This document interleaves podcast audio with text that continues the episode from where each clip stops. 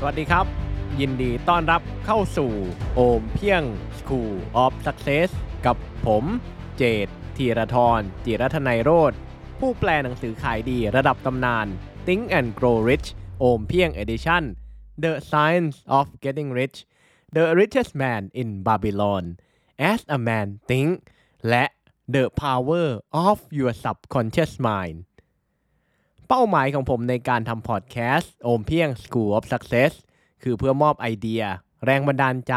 ป้ายบอกทาง และทุกอย่างที่จำเป็นสำหรับการเดินหน้าสู่ชีวิตที่ท่านต้องการ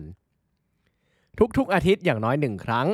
ผมจะมาแบ่งปันสิ่งที่ผมได้เรียนรู้ เรื่องราวดีๆ รวมไปถึงบทสัมภาษณ์บุคคลที่ประสบความสำเร็จที่เก่ง ที่เจ๋ง และที่มีความสุขกับสิ่งที่เขาทำเพราะอย่างที่นโปเลียนฮิลบอกใบ้เอาไว้ อย่างชัดเจนในหนังสือ Think and Grow Rich โอมเพียง Edition ทุกความสำเร็จ ทุกความร่ำรวย ล้วนแล้วแต่เริ่มต้นจากไอเดีย พอดแคสต์ตอนนี้ แด่ทุกอย่างในชีวิตที่ท่านปรารถนาครับ พอดแคสต์ตอนนี้ผมแปลมาจากบทความของเจมส์เคลียร์ผู้เขียนหนังสือขายดีระดับโลก Atomic Habits ที่มียอดขาย 15 ล้านเล่มทั่วโลกแล้ว ในบทความเขาบอกว่า เราทุกคนล้วนมีเป้าหมายที่อยากไปถึง และถ้าเราเลือกได้ เราคงเลือกที่จะไปถึงเป้าหมายนั้นอย่างรวดเร็ว ชนิดยิ่งเร็วยิ่งดี มันไม่ผิดอะไรที่ใครบางคนต้องการถึงเป้าหมายอย่างรวดเร็ว แต่ความกระเฮี้ยนกระหือรือที่ต้องการเห็นผลลัพธ์ตอนนี้ แบบไม่สนหน้าอินหน้าพรม ไม่สนใจกระบวนการ ไม่ได้เงยหน้าขึ้นมามองวิวทิวทัศน์ มันเป็นโทษมากกว่าประโยชน์ครับ สื่อสังคม คนรอบตัว กำลังอยู่ในจุดพีคของการบูชาผลลัพธ์วิบวับตะการตา บ้านใหญ่โตรถหรูหราไลฟ์สไตล์ 5 ดาวความสำเร็จเลิศเลอแล้วมันง่ายจนเป็นเรื่องอันตรายที่ใครคนหนึ่งจะคิดว่าสิ่งเหล่านั้นคือตัวกำหนดตัวตนของเรา ไม่ใช่การดิ้นรนและการเดินทางเพื่อไปให้ถึงเป้าหมายนั้น ถ้าคุณต้องการเวทีในการแสดงศักยภาพและความสามารถ ถ้าคุณต้องการเป็นคนที่ดีขึ้นและมีชีวิตที่ดีขึ้น ได้เวลาหันกลับมาทบทวนวิชาการเติบโตแบบค่อยๆเป็น ค่อยๆไปแล้วครับ และนี่คือเหตุผล บทเรียนอันน่าทึ่ง จากชีวิตของนักกีฬายกน้ำหนักชาวจีน เมื่อวานผมอ่านบทความน่าสนใจบทความหนึ่ง เกี่ยวกับวินัยและกระบวนการที่ประเทศจีนเลือกใช้ในการฝึกและปั้นนักกีฬายกน้ำหนัก เพื่อการแข่งโอลิมปิกเผื่อคุณไม่รู้ประเทศจีนจริงจังมากกับกีฬายกน้ำหนัก ต่อไปนี้คือกระบวนการที่จีนใช้ปั้นนักกีฬายกน้ำหนักหนึ่งคนครับ อายุ 6 ปีขึ้นไป เน้นเล่นยิมนาสติก และออกกำลังกายแบบบอดี้เวทเพื่อช่วยให้นักกีฬาเข้าใจร่างกายของตัวเองดีขึ้น และฝึกฝนความสัมพันธ์ของอวัยวะและกล้ามเนื้อส่วนต่างๆ มันสำคัญมากที่ต้องเน้นให้นักกีฬาสนุกกับการฝึกฝน พวกเขาใช้คำว่ากิจกรรมมากกว่าคำว่าการฝึก ทีมงานจะค่อยๆ สอดแทรกเทคนิคต่างๆ เข้าไปในกิจกรรม และค่อยๆ เพิ่มความเข้มข้นขึ้น อายุ 8-10 ปี ส่วนใหญ่แล้วจะยังคงให้เด็กๆ เล่นสนุกในกิจกรรม เน้นการเคลื่อนไหวกล้ามเนื้อส่วนต่างๆ อยู่ แต่ 10-30%ของกิจกรรมนั้น จะโฟกัสการเคลื่อนไหวที่เกี่ยวข้องกับการยกน้ำหนัก อย่างการดึงหรือการสควอตกระบวนการนี้ใช้เวลา 18 เดือน ซึ่งหลังจบกระบวนการ เด็กๆ จะซึมซับเทคนิคต่างๆ เข้าไปโดยอัตโนมัติ และพร้อมเริ่มเล่นกับบาร์ยกน้ำหนักแล้ว อายุ 10-14 ปี ตั้งแต่ช่วงอายุนี้เวลาการฝึกจะเพิ่มขึ้นและเข้มข้นมากขึ้น พวกเขาเริ่มฝึกทุกอย่างที่เกี่ยวข้องกับกีฬายกน้ำหนัก ฝึกท่า snatch ฝึกท่า clean and jerk ดึงข้อและ overhead squat เดินเป็ดและกระโดดกบ รวมไปถึงการ stretching มหาศาลที่ไม่ต้องเสียเวลานับ อายุ 14 ปีขึ้นไป ตอนนี้นักกีฬาเริ่มโฟกัสความท้าทายเฉพาะตัวของพวกเขาได้แล้ว และจะเริ่มการฝึกฝนเพื่อพัฒนาความสมดุลระหว่างความยืดหยุ่น พลัง ความแข็งแกร่ง ความเร็วและเทคนิค ตอนนี้นักกีฬาผ่านการฝึกฝนมาได้ 5-7 ปีแล้ว รวมอีกอย่างน้อยๆ 3 ปีที่เริ่มฝึกกับบาร์4 ปีนับจากวันที่พวกเขาอายุ 14 พวกเขาจะเริ่มฝึกฝนเพื่อตำแหน่งในทีมชาติ เพื่อเป็นตัวแทนของประเทศเข้าแข่งกีฬาโอลิมปิก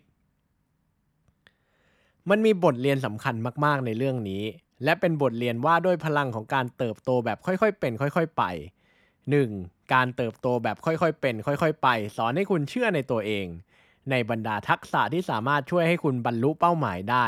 ผมให้ความเชื่อที่คุณมีให้ตัวเองเป็นทักษะที่สำคัญที่สุด ซึ่งผมรู้เพียงวิธีเดียวเท่านั้นที่ไม่ว่าใครก็ตามสามารถฝึกฝนทักษะนี้ได้ นั่นคือพิสูจน์ความสามารถและคุณค่าของตัวเองซ้ำแล้วซ้ำอีกด้วยความสำเร็จและชัยชนะเล็กๆ คุณคิดว่านักกีฬายกน้ำหนักชาวจีน ที่ผ่านการฝึกฝนแบบนั้นจะเชื่อในตัวเองไหมครับ แน่นอนพวกเขาเชื่อ เพราะตอนที่พวกเขาอายุ 12 ปี พวกเขาผ่านการฝึกฝนในกีฬานี้มากกว่าที่คนส่วนใหญ่บนโลกเคยฝึกมาตลอดชีวิตแล้ว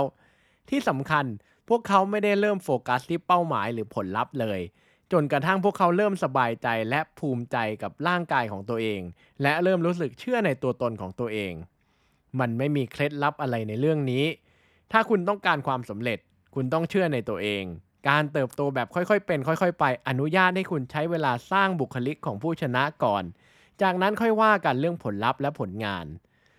2. การเติบโตแบบค่อยๆ เป็น ค่อย ๆ ไป ช่วยลดความกดดันและเปิดทางให้ทำตาม passion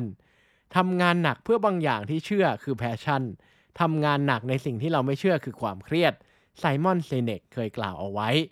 ในตอนเริ่มต้นเป้าหมายเดียวของจีน คือความสนุกของนักกีฬา พวกเขาต้องการให้นักกีฬาสนุกกับกิจกรรม และการฝึกฝนเพื่อเป็นนักกีฬา คุณลองคิดดูสิครับ ว่าผลลัพธ์จะแตกต่างขนาดไหนกับกระบวนการที่เราเจอกันทั่วไป ครั้งสุดท้ายที่คุณใช้เวลา 3 ปี เพื่อสนุกกับกระบวนการเติบโตและพัฒนา ก่อนที่จะเริ่มโฟกัส เป้าหมายและคาดหวังผลลัพธ์เนี่ยเมื่อไหร่ครับ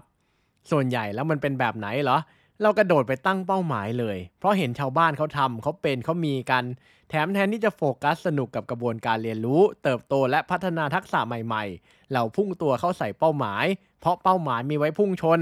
และตัดสินใจว่าเราเป็นคนล้มเหลว เพราะคิดว่ามันไม่เกิดผลลัพธ์ ชีวิตของเราจะเปลี่ยนไปแค่ไหน ถ้าเราอนุญาตให้ตัวเองสนุกกับการเดินทางมากพอๆกับผลลัพธ์ อย่าลืมว่าผลลัพธ์ที่เราวาดฝันเอาไว้ วันที่ไปถึงอาจไม่ได้หน้าตาแบบนั้นก็ได้ ถ้าคุณคิดถึงกิจกรรมที่สนุกที่สุดในชีวิต มันเริ่มต้นได้ยังไงครับ ผมมั่นใจว่ามันไม่ใช่การวู่วามกระโดดเข้าใส่แล้วสนุกเลย ผมมั่นใจว่าคุณเริ่มจากการสำรวจ หาข้อมูล และค่อยๆเดินไปทีละก้าว ค่อยๆ เติบโตแบบค่อยๆ เป็น ค่อย ๆ ไป เริ่มจากความสงสัยใคร่รู้และจบที่ passion เลิกคิดถึงผลลัพธ์ก่อนครับ อนุญาตให้ตัวเองสนุกกับการได้เป็นคนที่เก่งขึ้นและดีขึ้นในทุกๆวัน อนุญาตให้ตัวเองสนุกกับการเดินทางสู่ความยิ่งใหญ่ 3. การเติบโตแบบค่อยๆเป็น ค่อยๆ ไปสอนให้รู้ว่าความเปลี่ยนแปลงเกิดขึ้นได้เสมอ มันง่ายมากที่จะให้ราคาเหตุการณ์บางอย่างที่เกิดขึ้นสูงเกินไป และให้คุณค่าการฝึกการตัดสินใจให้ดีขึ้นสำหรับการใช้ชีวิตในแต่ละวันต่ำเกินไป เกือบทุกอุปนิสัยที่เรามีไม่ว่าดีหรือร้าย คือผลลัพธ์ของการสะสมการตัดสินใจเล็กๆ นับไม่ถ้วนตลอดชีวิตของเรา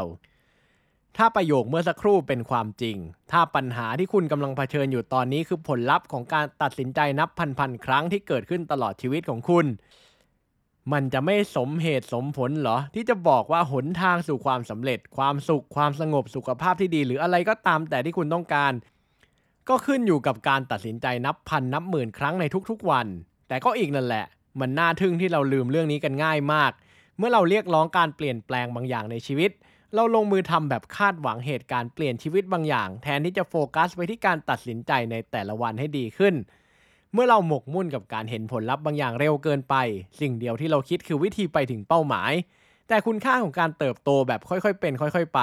คือการอนุญาตให้ตัวเองได้รู้ว่ากระบวนการสู่เป้าหมายสำคัญไม่แพ้เป้าหมาย ไม่สำคัญว่าท้ายที่สุดคุณจะไปถึงเป้าหมายนั้นหรือไม่ ผมกล้าพูดว่าไม่ว่าคุณจะไปถึงเป้าหมายที่ตั้งไว้หรือไม่ วิธีที่คุณใช้เพื่อไปถึงเป้าหมายสำคัญกว่าตัวเป้าหมายเสียอีก ยกตัวอย่างให้เห็นภาพ ความเป็นผู้นำไม่ได้ถูกกำหนดโดยตำแหน่ง หรือการชนะการเลือกตั้ง หรือการได้เลื่อนขั้น ความเป็นผู้นำหมายถึงการคอยสนับสนุนเพื่อนร่วมทีมอย่างสม่ำเสมอในแต่ละวัน มันคือการดูแลพนักงานหรือลูกน้อง ในขณะที่ไม่มีใครทำมันคือการถามคำถามที่สำคัญเป็นคนแรก มันคือการลงมือทำแม้ไม่มีใครเห็น และยอมเสียสละเพื่อบางอย่างที่ยิ่งใหญ่กว่าความต้องการของตัวเอง มันคือการตัดสินใจที่ดีขึ้นสำหรับทุกเรื่องในทุกๆวัน มันคือการเดินทางไม่ใช่จุดหมายปลายทาง ความปรารถนาที่จะได้ผลลัพธ์เร็วๆ ไปถึงเป้าหมายเร็วๆกำลังหลอกให้คุณคิดว่าผลลัพธ์นั้นคือรางวัลที่แท้จริง มันไม่ใช่แบบนั้น การเติบโตแบบค่อยๆเป็น ค่อย ๆ ไปสอนให้คุณได้รู้ความจริง ความจริงที่ว่าการเติบโตเพื่อเป็นคนแบบที่คุณต้องการ คนที่มาตรฐานสูง คนที่เชื่อมั่นในตัวเอง คนที่เป็นที่พึ่งพาของทุกคนที่เขารัก เกิดจากการตัดสินใจและกระบวนการในแต่ละวัน มันคือการเดินทางครับ ไม่ใช่จุดหมายปลายทาง หยุดบูชาเอาคนรวยคนดัง คนมีชื่อเสียงคนที่มีผู้ติดตามเยอะๆไว้บนหิ้งและวิ่งไล่ตามแบบขาดสติ สิ่งที่เราเห็นคือภาพที่เขาอยากให้เราเห็น เราไม่รู้ว่าในแต่ละวันเขาผ่านอะไรมาและใช้ชีวิตแบบไหน จากนั้นเริ่มเรียนรู้จากคนที่ใช้ชีวิตในแบบที่เราอยากใช้ คนที่เป็นแบบอย่างของการใช้ชีวิตในแบบที่เราอยากทำตาม ไม่สำคัญว่าคุณชนะใคร ไม่สำคัญด้วยซ้ำว่าคุณจะชนะหรือแพ้ มันสำคัญว่าคุณชนะอย่างไรสำหรับโอมเพียง School of Success episode นี้ก็จบเพียงเท่านี้ ก่อนจากกัน ถ้าท่านฟังพอดแคสต์ตอนนี้อยู่บน iTunes หรือ Apple Podcast อย่าลืมรีวิว 5 ดาว และเขียนความประทับใจให้ผมด้วยนะครับ มันจะมีความหมายและเป็นกำลังใจให้ผมอย่างมาก ถ้าตอนนี้ยังไม่ได้เป็นเจ้าของอีบุ๊กและหนังสือเสียงโอมเพียง The Big Book of Tested Affirmation รหัสลับสั่งจิตใต้สำนึกที่คนสำเร็จระดับโลกใช้กัน ท่านสามารถกด subscribe เข้าเป็นส่วนหนึ่งของ Mastermind Email ได้ที่ ompieng.com และดาวน์โหลดได้แบบฟรีๆครับ แล้วพบกันใหม่เอพิโซดหน้า สวัสดีครับ